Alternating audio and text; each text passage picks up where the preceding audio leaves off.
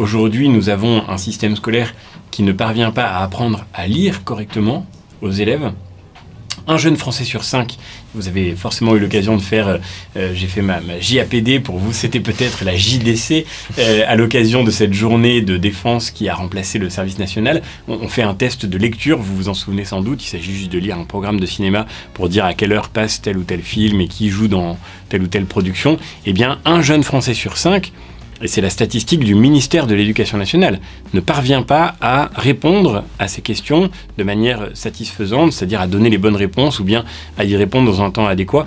Un jeune Français sur cinq est dans une situation d'illettrisme total ou partiel en France, ce qui est une statistique d'une gravité inouïe. 20% d'une classe d'âge. Rappelons qu'en France, une classe d'âge, c'est 800 000 jeunes chaque année.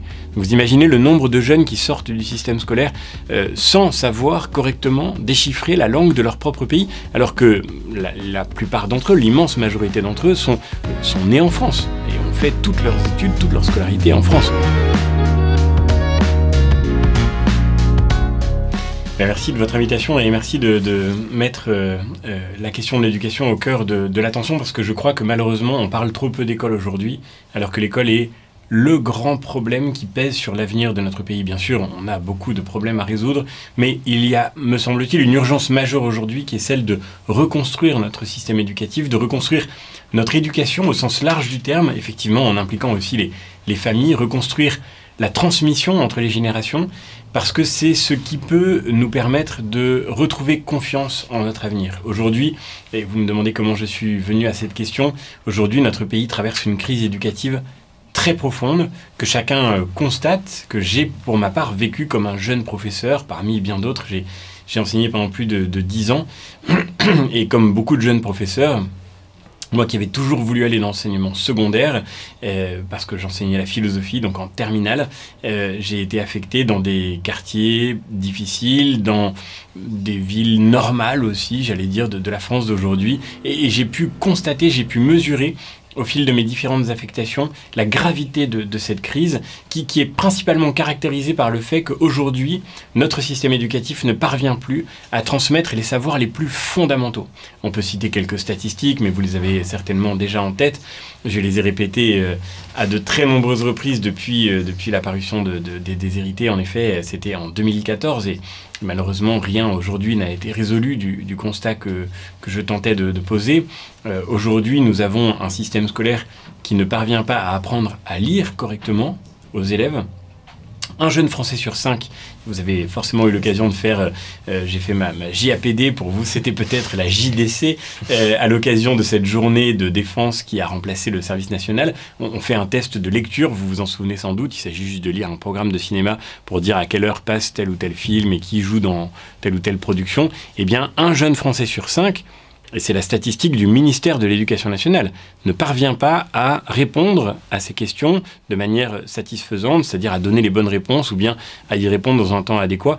Un jeune Français sur cinq est dans une situation d'illettrisme total ou partiel en France, ce qui, ce qui est une statistique d'une gravité inouïe. 20% d'une classe d'âge. Rappelons qu'en France, une classe d'âge, c'est 800 000 jeunes chaque année.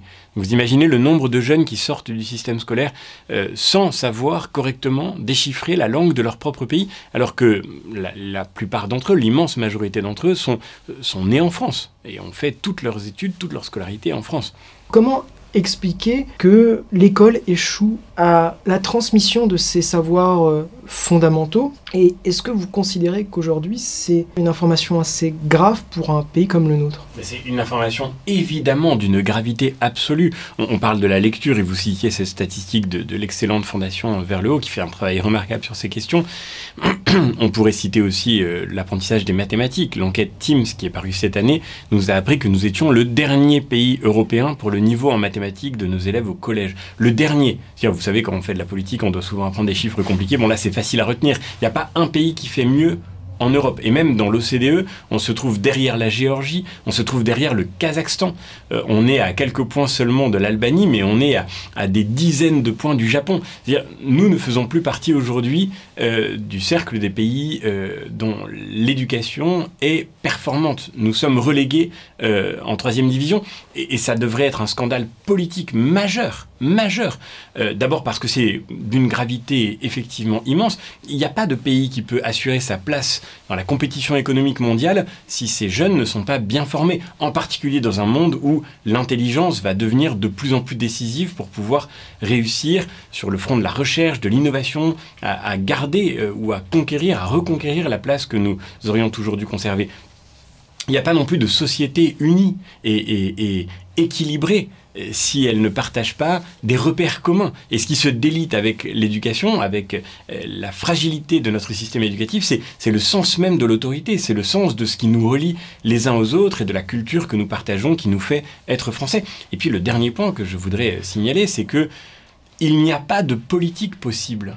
Il n'y a pas de démocratie en particulier possible avec des citoyens qui ne savent pas correctement lire, écrire et compter. C'est impossible, en fait, c'est impensable.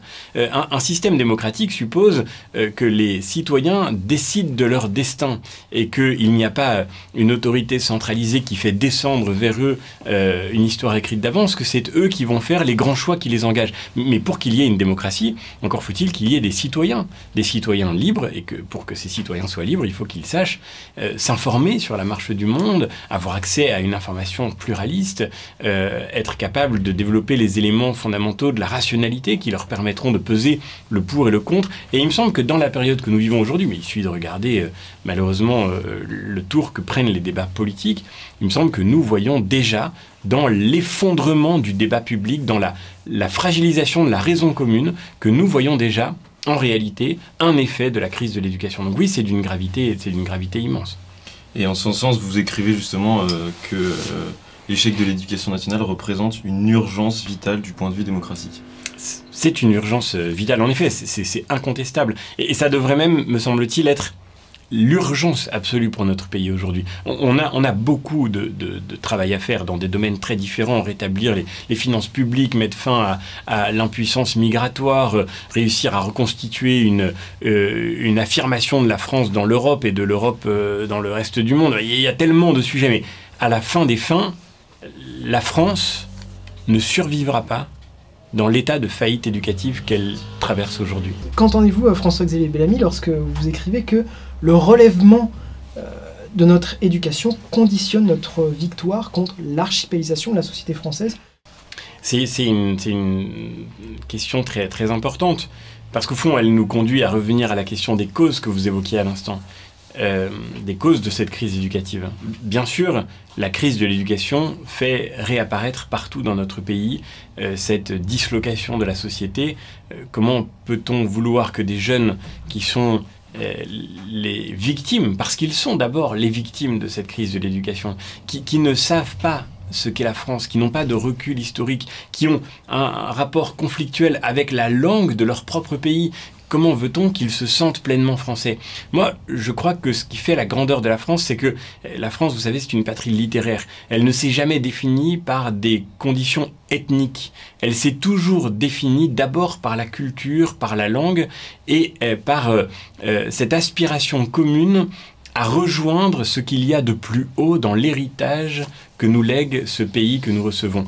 et malheureusement, aujourd'hui, cette appartenance ne se crée plus, ne se constitue plus chez les jeunes issus de l'immigration, mais pas seulement, aussi chez beaucoup de jeunes dont l'histoire euh, de, leur famille est parfaitement française depuis très longtemps, depuis euh, des temps immémoriaux, et qui pourtant ne se reconnaissent pas euh, français ou ne savent pas exactement ce que cela peut bien vouloir dire pleinement que de se reconnaître français.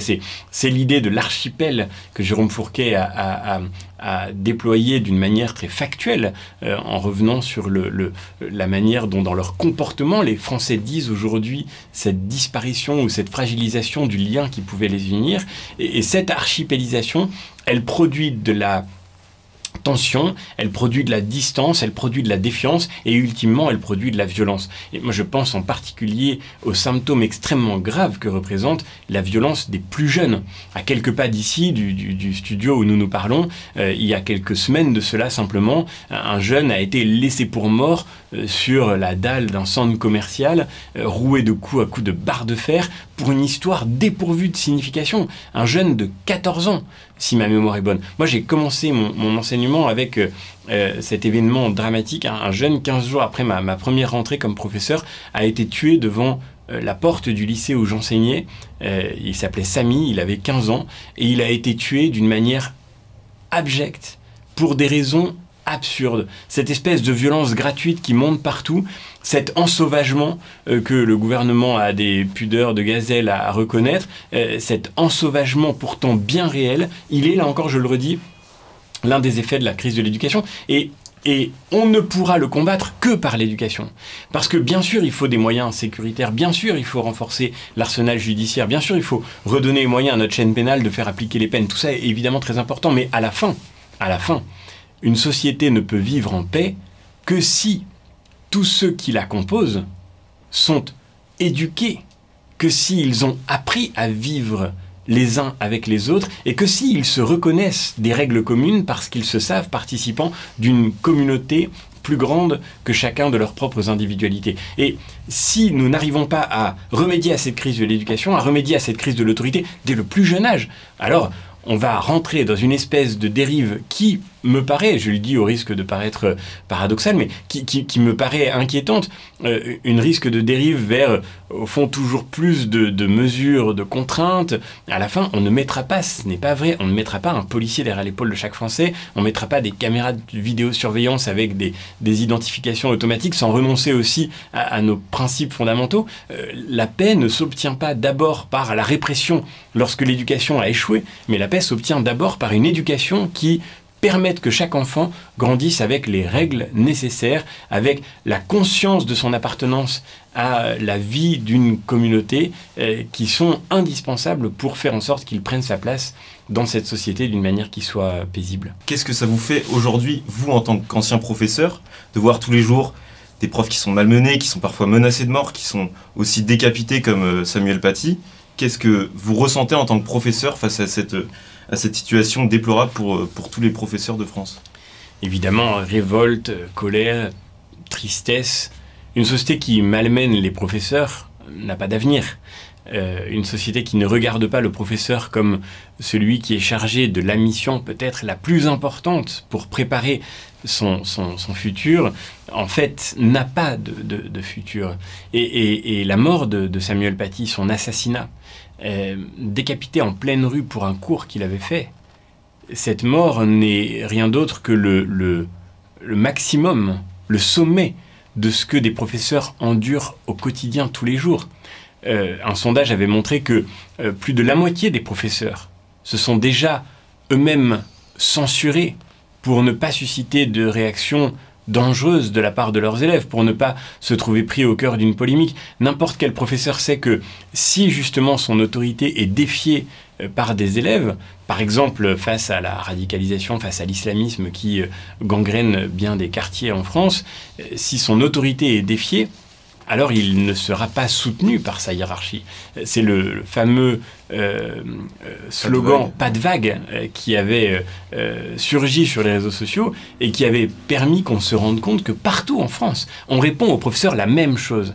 Un professeur qui aujourd'hui, par exemple, est contraint de sortir un de ses élèves de cours parce que euh, cet élève perturbe toute la classe, ce professeur sera, euh, si, malheureusement il se trouve dans cette situation d'impasse pédagogique, euh, c'est qu'il risque de se trouver critiqué par sa propre hiérarchie. Parce pas de vague, pas de problème. et le bon professeur, au fond, ce serait celui qui ne fait pas de bruit. Le bon professeur, ce serait celui qui ne parle plus. Le bon professeur, ce serait celui qui aurait disparu de sa propre classe. En fait, derrière cette crise de l'éducation, derrière cette crise du métier enseignant, il y a euh, profondément la racine philosophique de la crise éducative. Moi, je suis convaincu que l'échec que nous traversons aujourd'hui, cette faillite objective, factuelle, constatable qu'on évoquait à l'instant, cet échec, il a évidemment sa source dans des problèmes de structure, dans des problèmes de moyens, d'organisation, il a sa source dans des problèmes de méthode d'apprentissage, de, manière d'enseigner. Mais fondamentalement, le problème est d'abord un problème intérieur. Moi, ce qui m'a conduit à m'intéresser à cette question, c'est la réalité de la faillite de l'éducation que j'ai vécue comme professeur, et c'est simultanément ma formation d'enseignant. Ma première année, comme tous les jeunes profs, j'étais euh, en formation à moitié du temps et puis l'autre moitié en cours. Et dans cette formation, le cœur de ce qui nous était enseigné, c'était de ne pas enseigner.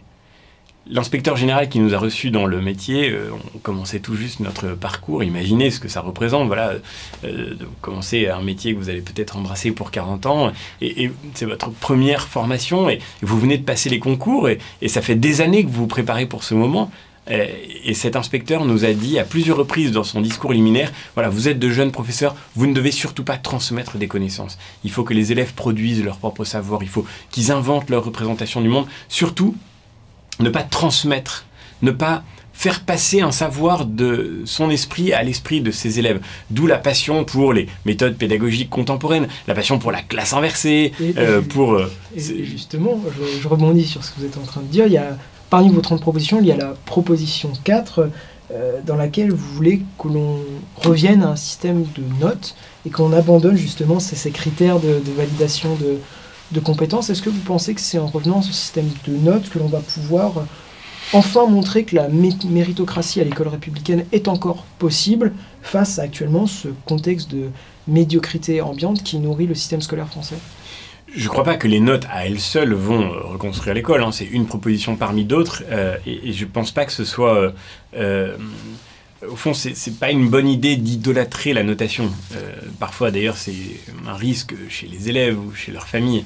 Euh, en revanche, il est fondamental que la notation soit rétablie. En effet, aujourd'hui, elle est euh, très largement écartée dans le primaire et dissuadée dans le secondaire.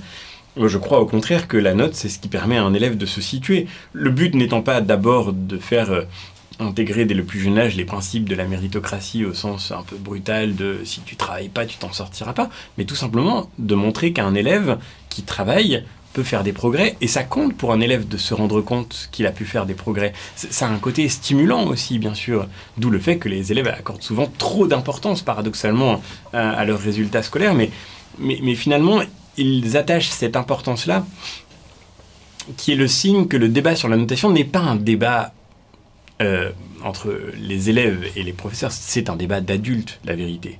Quand nos élèves euh, finissent leur cours, ils vont faire un foot euh, sur le stade du coin, et quand ils commencent le match de foot, ils commencent pas en disant on va pas compter les points, c'est trop triste pour celui qui perd. Non, ils ont besoin de ce défi, ils ont besoin de cette stimulation, ils ont besoin de cette volonté d'être élevés par quelque chose qui euh, nous oblige à regarder loin, à aller haut. Et, être élève, c'est le mot magnifique euh, qui est au cœur, je crois, de, l'éducation. Être élève, c'est précisément ça. Mais je, reviens à ce que je disais à l'instant. Aujourd'hui, euh, vous voyez, je ne crois pas qu'on ait, fait une erreur en mettant l'élève au centre du système scolaire. cette formule est souvent critiquée, mais la vérité, c'est qu'elle n'a rien de révolutionnaire. L'élève est le centre du système scolaire. S'il n'y avait pas d'élèves, il n'y aurait pas d'école. Et c'est normal que dans l'école, tout soit fait pour les élèves et que les professeurs soient euh, épaulés, soutenus, euh, formés, accompagnés, encouragés, euh, correctement rémunérés parce qu'ils sont ceux qui ont la responsabilité première de la réussite des élèves. Toutes les études montrent que les systèmes scolaires qui réussissent le mieux sont ceux dans lesquels les professeurs sont les plus engagés, les plus investis et délivrent l'enseignement de, de, la meilleure qualité possible. Mais euh, on n'a pas fait donc l'erreur de mettre l'élève au centre de l'école, on a fait l'erreur de construire une école à hauteur d'élèves. En disant toujours aux élèves, au fond, rien ne sera trop difficile pour vous, vous aurez toujours déjà tout compris. Le refus, par exemple, de l'apprentissage et de l'apprentissage par cœur. Et euh, toute la formation d'enseignants, on disait, il ne faut pas que les élèves apprennent, il faut qu'ils comprennent. Oui, mais il y a toujours dans l'éducation ce moment particulier où vous devez apprendre avant d'avoir complètement compris. Et c'est seulement après que vous comprenez vraiment. Et, je suis sûr que ça vous est déjà arrivé, à tous ceux qui nous écoutent, de se rendre compte bien après de ce à quoi avait pu leur servir un cours, un enseignement, un savoir, une connaissance que, sur le coup, euh, ils n'avaient pas pu percevoir comme pouvant être féconds. Et, et, au fond, euh, le, danger euh, dans cette conception actuelle de l'éducation, c'est de vouloir toujours faire en sorte que tout soit à la hauteur de l'élève. Alors que précisément le défi pédagogique, c'est de faire toujours le pas de plus pour pouvoir inciter l'élève lui aussi à s'avancer dans un terrain encore inconnu pour en découvrir après la fécondité, pour en découvrir après euh, l'émerveillement qu'il suscite et qu'on ne se représente pas nécessairement d'une façon qui soit immédiate.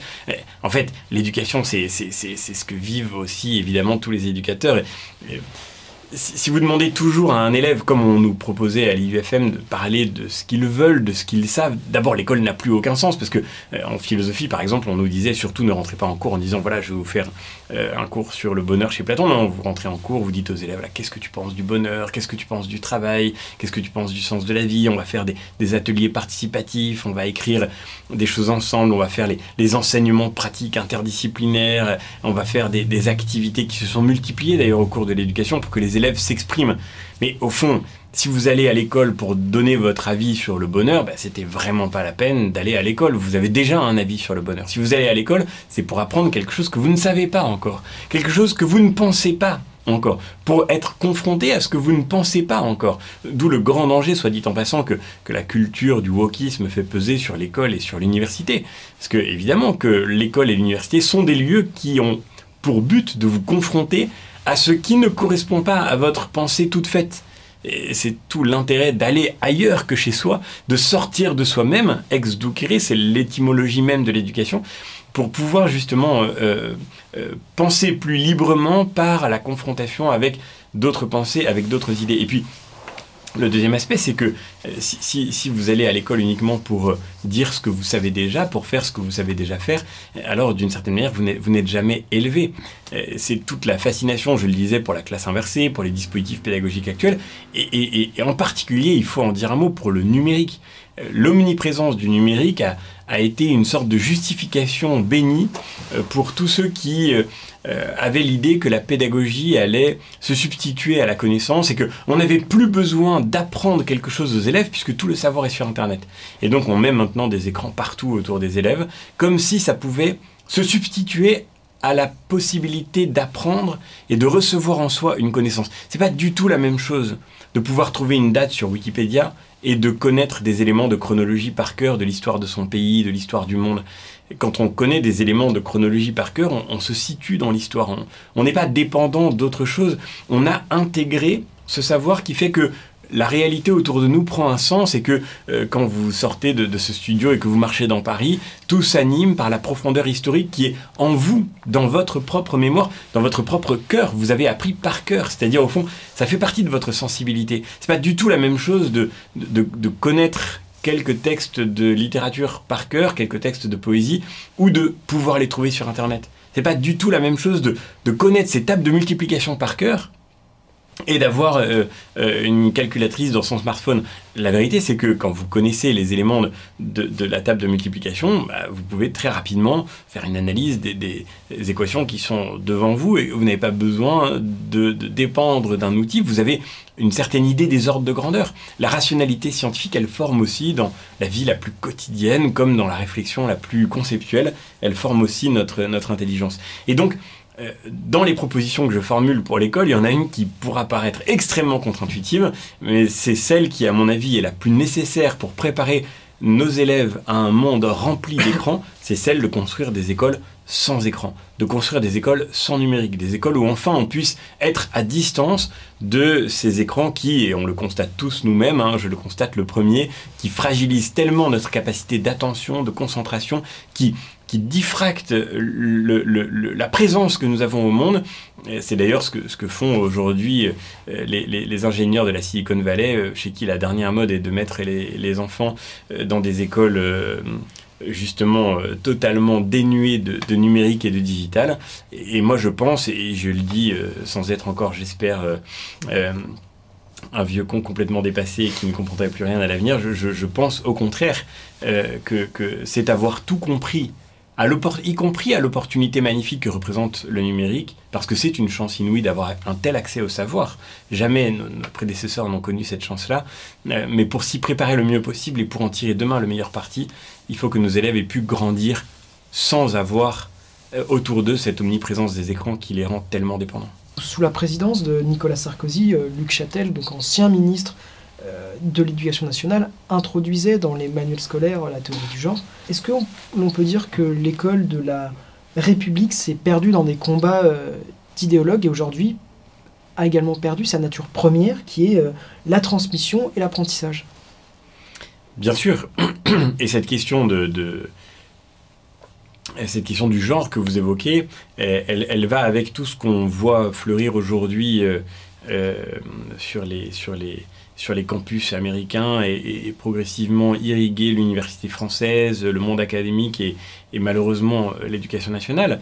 Euh, au fond, ce qui, est en jeu, euh, c'est pas d'abord le dialogue entre plusieurs visions du monde, plusieurs conceptions de la culture. Parce que, euh, après tout, ça fait partie de la culture qu'elle est traversée justement de, contradictions, euh, de débats, de controverses qui sont, qui sont fécondes pour l'esprit et pour la liberté de l'esprit. Et ce qui se joue ici, c'est quelque chose qui n'a rien à voir avec la liberté de l'esprit, qui n'a rien à voir avec une autre idée de la culture, qui est au contraire un soupçon porté sur la culture au fond, dans les déshérités, je, faisais le postulat que, euh, formais le postulat que la totalité de la crise de l'école est liée à une crise de la transmission, au soupçon porté sur la transmission, que nous ne voulons plus transmettre. Je lisais tout récemment ce texte magnifique de Peggy qui dit que les crises de l'éducation ne sont jamais que des crises de l'éducation, elles sont des crises de la vie. Et je pense que c'est exactement ce qui nous arrive. Nous, ne voulons plus transmettre. Et dans l'idée du genre, euh, dans le, le, concept qui s'est formé autour du genre, euh, dans tout ce qui traverse aujourd'hui euh, de manière assez similaire finalement le sujet de, l'antispécisme. dans le mouvement woke américain, il y a l'idée que la culture est en tant que telle uniquement un moyen d'organiser des discriminations, un moyen de perpétuer des ségrégations. Et que par conséquent, il ne s'agit pas de euh, transmettre d'autres idées, mais d'arrêter de transmettre, de ne plus transmettre quelque chose qui pourrait euh, continuer à, poursuivre euh, dans cette perspective. prenez par exemple la question de, l'écriture inclusive. c'est l'idée que l'écriture, que le langage est coupable, que le langage est en faute. et d'ailleurs, on ne s'arrêtera que quand on aura fini de régler nos comptes avec la langue. Parce que vous avez beau rajouter un point médian avec un E, puis un point médian avec un S, la vérité c'est que il restera toujours cette espèce de volonté de pureté absolue, de, déconstruction des inégalités, à la fin, euh, il restera toujours quelque chose à déconstruire. Et, ça ne s'arrêtera que quand on aura arrêté de parler, euh, que quand on aura arrêté de transmettre quoi que ce soit qui puisse venir de, notre histoire. Et justement, vous parlez de déconstruire. Est-ce que vous avez vu l'actualité euh, récente? 5000 livres au Canada qui ont été brûlés et enterrés. Et justement, je, on continue un peu dans, cette dans cette idée de, l'idéologie woke, la cancel culture, en quoi aujourd'hui elle peut menacer euh, nos plus jeunes euh, au sein de l'école de la République? Je pense qu'il ne faut pas du tout prendre euh, ce qui se passe à la légère, parce que ça peut faire sourire presque, tellement ça nous paraît délirant. Mm.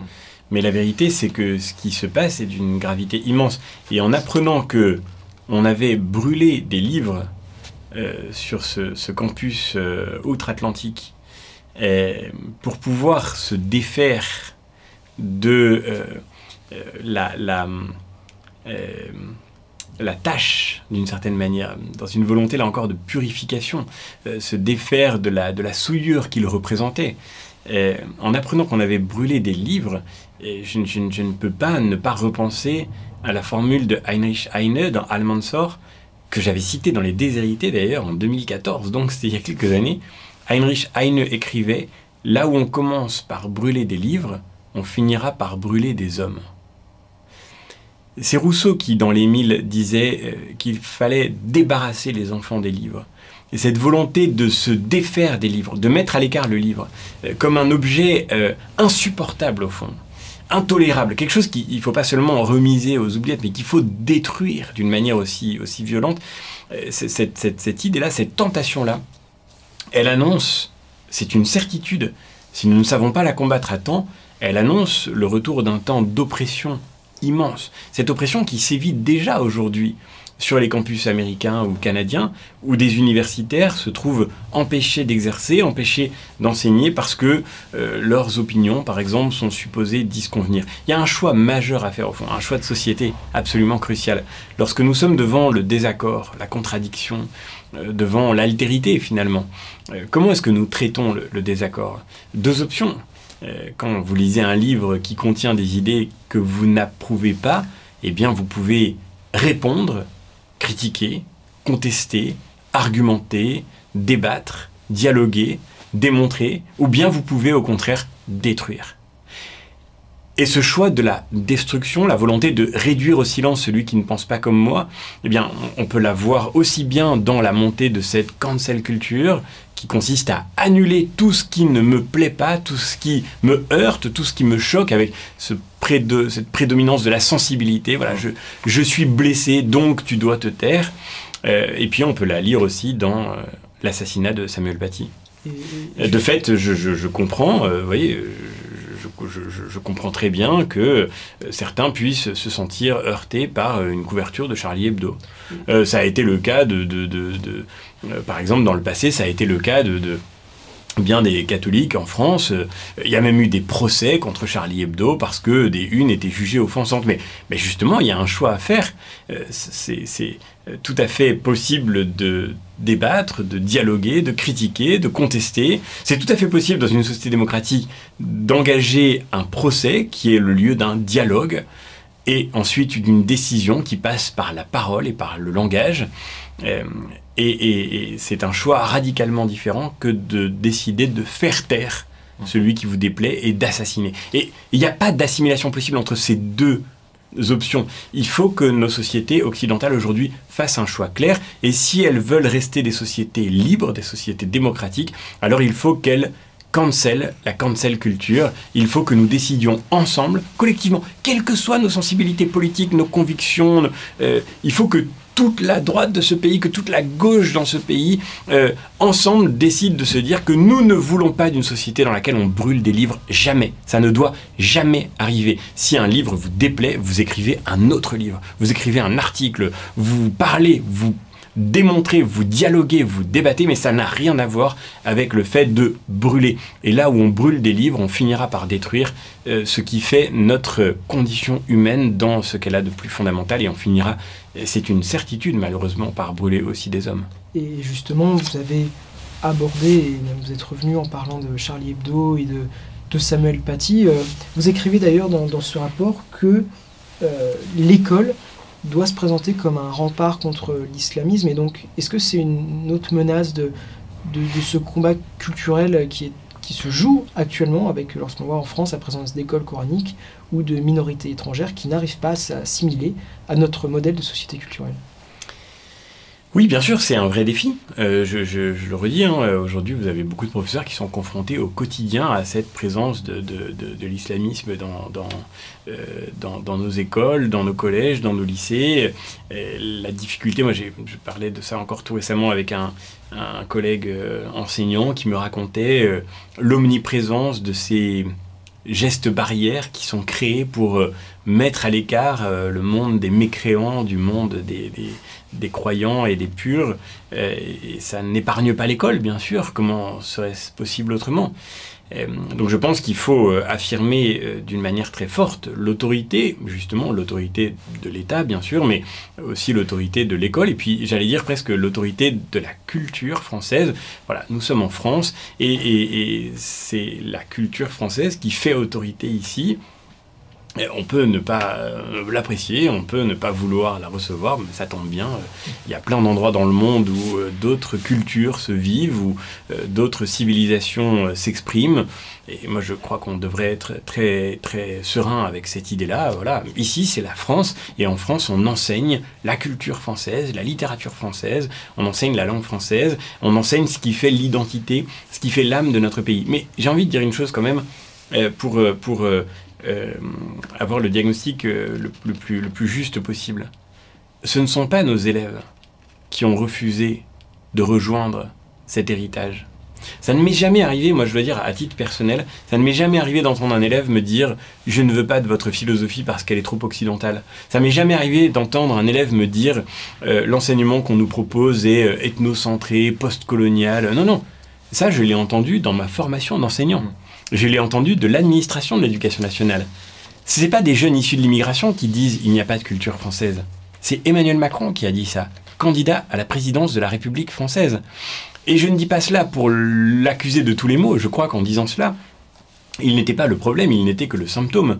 Quand le candidat à la présidentielle en France dit il n'y a pas de culture française et qu'il est élu, ça nous paraîtrait fou que le Premier ministre japonais dise il n'y a pas de culture japonaise. On n'imagine pas un seul instant dire nous-mêmes, par exemple, qu'il n'y a pas de culture marocaine. Mais il y a évidemment euh, une culture marocaine, il y a une magnifique civilisation chinoise, on est capable de le reconnaître chez les autres.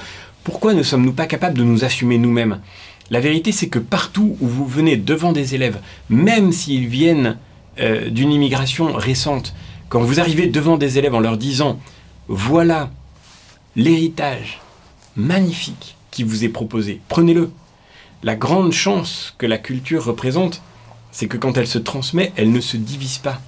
Quand vous transmettez un héritage matériel, des parents qui transmettent à leurs enfants, ben, plus ils ont d'enfants, plus leur héritage se divise avec le nombre d'héritiers. Mais un héritage culturel, un héritage intellectuel, un héritage spirituel, il s'augmente dans le fait d'être transmis. Si dans cet échange aujourd'hui, on a partagé une seule idée juste, alors ben, je vais repartir de ce studio avec cette idée et vous l'aurez aussi en partage. Et, donc, quelque chose s'est opéré comme une multiplication magnifique. On peut dire à des jeunes issus de l'immigration, et même il faudra le leur dire, parce qu'il n'y aura pas, encore une fois, d'assimilation qui puisse réussir sans cette promesse magnifique. On doit pouvoir leur dire, prenez, Prenez Platon, Aristote, prenez Kant et Hegel, d'où que vous veniez, si vous êtes français, si vous voulez être français, tout ceci est à vous d'une certaine manière. Prenez, prenez Stendhal et, Flaubert, prenez euh, Mallarmé et Baudelaire. Il euh, n'y a aucune raison, je le redis, la France ne s'est jamais définie sur des bases ethniques. Il n'y a aucune raison que, euh, que, que le miracle n'opère pas comme il a fonctionné pour tant d'écrivains, pour tant d'artistes, pour tant de soldats euh, qui ont donné à la France leur vie et leur génie.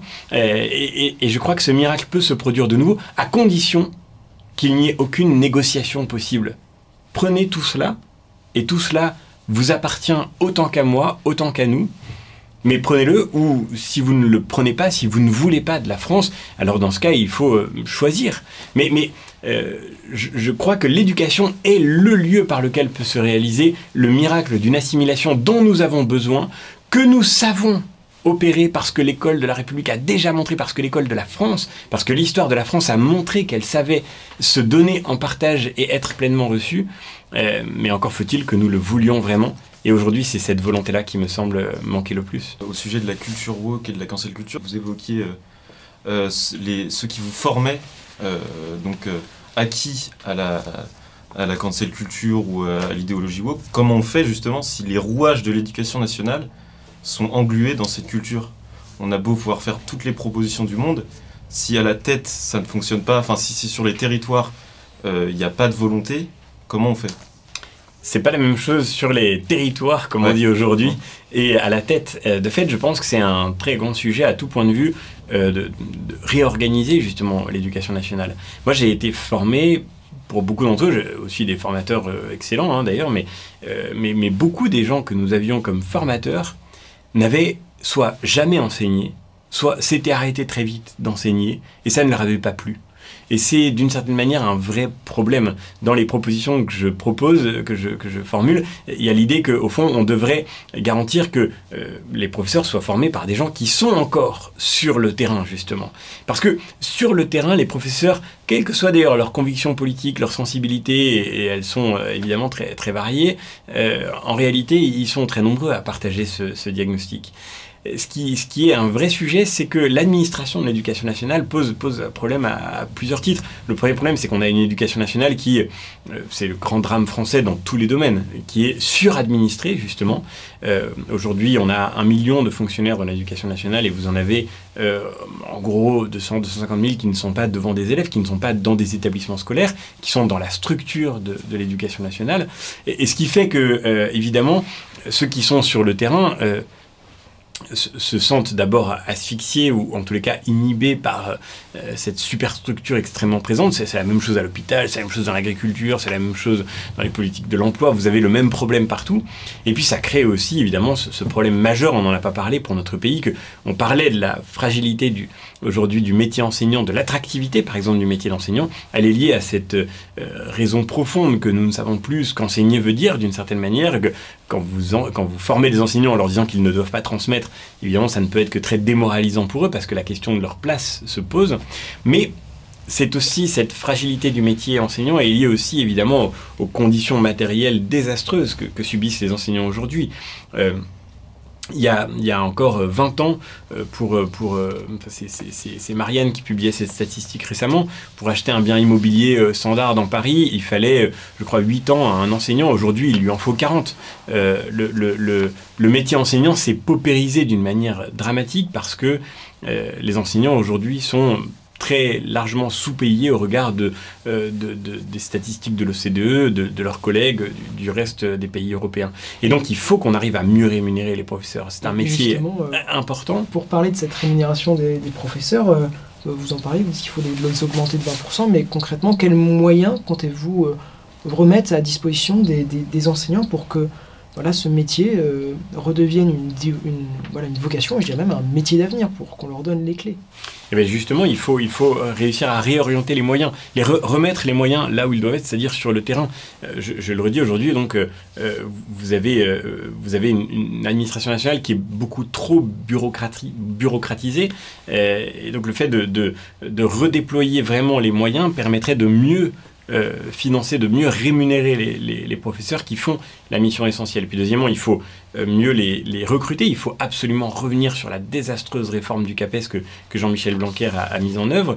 Euh, il faut mieux les former, il faut mieux les accompagner, il faut mieux les soutenir. On a un énorme travail à faire, par exemple, pour repenser l'évaluation des professeurs. Aujourd'hui, quand vous êtes professeur, l'évaluation, ça veut dire que vous avez une note qui augmente mécaniquement tous les ans, que vous soyez excellent ou que vous ne fassiez rien, et puis vous avez tous les 5, 6, 8 ans, ça dépend des disciplines, en moyenne, un inspecteur qui vient dans votre classe et qui, euh, dans un exercice très artificiel, euh, va vous faire un retour sur votre pratique pédagogique. Mais c'est extrêmement faible. Il faut améliorer beaucoup la manière dont les professeurs sont évalués pour leur permettre justement de, euh, de, correspondre à l'excellence qu'ils peuvent atteindre et, pour retrouver le sens de euh, la fécondité extraordinaire de ce métier magnifique. Et vous avez parlé de, Jean-Michel Blanquer à l'instant. Que pensez-vous de son bilan à la tête du ministère de l'Éducation nationale et de sa récente proposition euh, qui consiste à permettre aux directeurs d'établissement de choisir eux-mêmes leurs professeurs le, bilan de Jean-Michel Blanquer,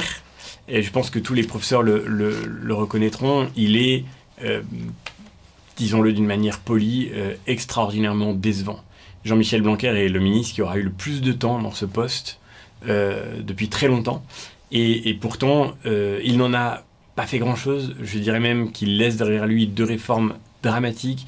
La première, c'est la réforme du bac, qui est en réalité une réforme du lycée, extrêmement importante de par son ampleur, extrêmement dévastatrice par ses conséquences.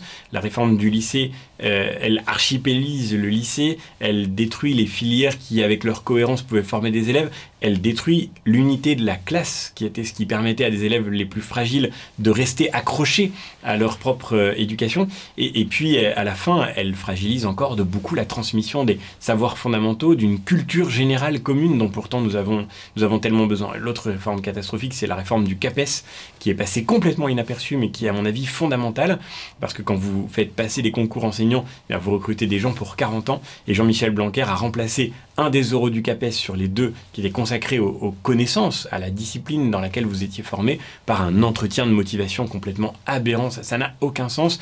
Sinon celui de faire un pas de plus dans le remplacement des savoirs par les compétences, y compris chez les, professeurs. Et, je pense que c'est évidemment euh, une manière supplémentaire de disqualifier leur, métier sur laquelle il faudra revenir de toute urgence. Vous faites partie des républicains et aujourd'hui il y a beaucoup beaucoup de candidats qui se présentent euh, pour, euh, pour l'élection présidentielle. Et euh, est-ce que vous avez reçu un bon écho de ces 30 propositions? Est-ce que vous vous êtes senti, entendu, peut-être par l'un en particulier? Et est-ce qu'aujourd'hui, avec ces 30 propositions, vous cherchez pourquoi pas à intégrer un gouvernement pour pourquoi pas, pour les 5 prochaines années, les mettre en pratique? Alors non, je ne cherche pas à intégrer un gouvernement et en plus, euh, je le dis très simplement, vous voyez, je le partage avec vous d'une manière très sincère. Je pense que le ministère de l'Éducation nationale, c'est le ministère le plus important, je le disais, mais aussi sans aucun doute le plus difficile. Et celui qui candidaterait pour euh, remplir cette mission euh, serait probablement motivé par des, des, aventures compliquées. Donc je ne cherche pas du tout, moi, à me placer de quelque manière que ce soit. Je voudrais juste que cette question soit au cœur du débat présidentiel qui va venir. Parce que au fond, je le redis, la France n'aura pas d'avenir si elle ne reconstruit pas son école. Nous sommes vraiment en état d'urgence éducative. Et ce qui me frappe beaucoup et qui m'atteint vraiment, euh, comme un Français parmi bien d'autres, comme un ancien professeur qui espère le redevenir un jour, ce, qui me touche énormément, c'est que ce sujet est absent de nos débats. Quand la France a été dernière pour la vaccination pendant trois semaines, les chaînes d'information continue n'ont parlé que de ça toute la journée. Quand la France est arrivée dernière dans l'enquête team sur le niveau de ses élèves en mathématiques, on en a pas parler du tout. Ça aurait dû être un électrochoc national. Les statistiques que nous connaissons aujourd'hui, et c'est pas euh, euh, des trucs piochés sur des forums complotistes, c'est les statistiques publiques, celles du ministère de l'Éducation nationale lui-même, euh, montrent combien depuis des années notre système est en train de s'effondrer toutes les familles politiques qui ont gouverné la France ont leur part de responsabilité là-dedans. Et je ne dis pas ça pour critiquer qui que ce soit. Ce qui compte maintenant, c'est de reconstruire. Et, il est fondamental que ce sujet soit au cœur de nos discussions pour l'élection présidentielle, parce que je crois que euh, c'est encore une fois la priorité absolument incontournable que nous avons besoin de, mettre euh, au centre de, l'attention. Bien, merci François-Xavier Bellamy d'avoir euh, accepté d'échanger sur l'avenir de notre école. Merci à vous.